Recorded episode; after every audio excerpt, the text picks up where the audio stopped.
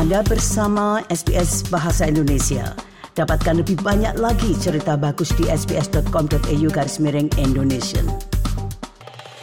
Saudara mendengar, sebuah laporan dari Bank Dunia menemukan triliunan dolar telah dihabiskan untuk subsidi bahan bakar fosil, pertanian, dan perikanan yang menurut bank dapat digunakan untuk mengatasi perubahan iklim. Berikut ini laporan tentang hal tersebut yang disusun oleh Ayman Baghdadi dan Ryan Tamer untuk SBS News.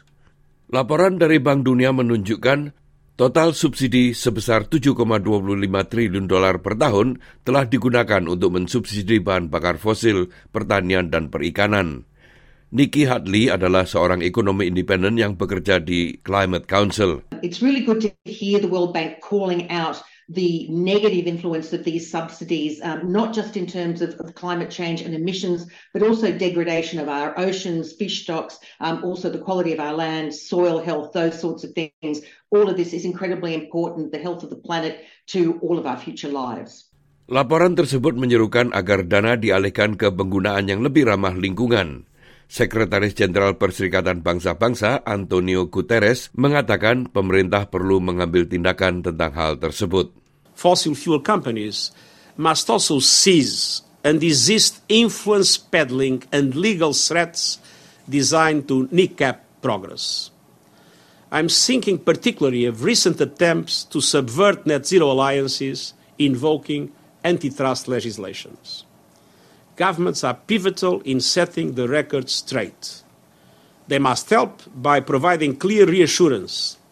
Collective climate action does not violate antitrust, it upholds the public trust.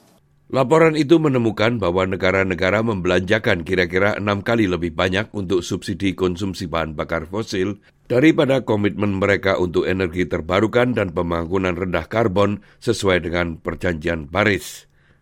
Current policies are taking the world to a 2.8 degree temperature rise by the end of the century.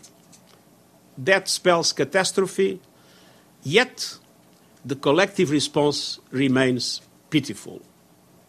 We are hurtling towards disaster, eyes wide open, with far too many willing it all on uh, wishful thinking, unproven technologies, and silver bullet solutions. It's time to wake up and step up. Tahun 2021 yang lalu, Badan PBB melaporkan bahwa hampir 90 persen subsidi pertanian merugikan kesehatan masyarakat dan iklim serta mendorong ketimpangan. Profesor Emeritus Ian Lowe adalah seorang akademisi dan penulis yang berfokus pada masalah lingkungan.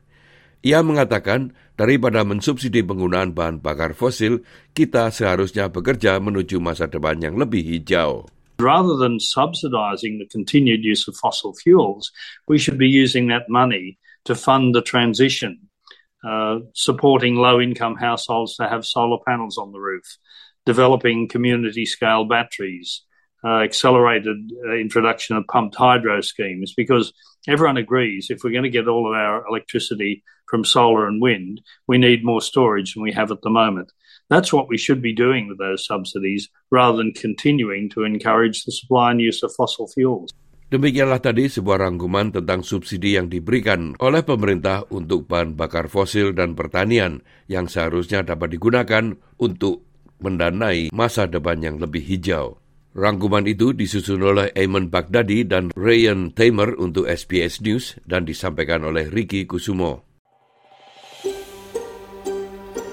Sukai, berbagi, komentar. Ikuti SBS program Bahasa Indonesia di Facebook.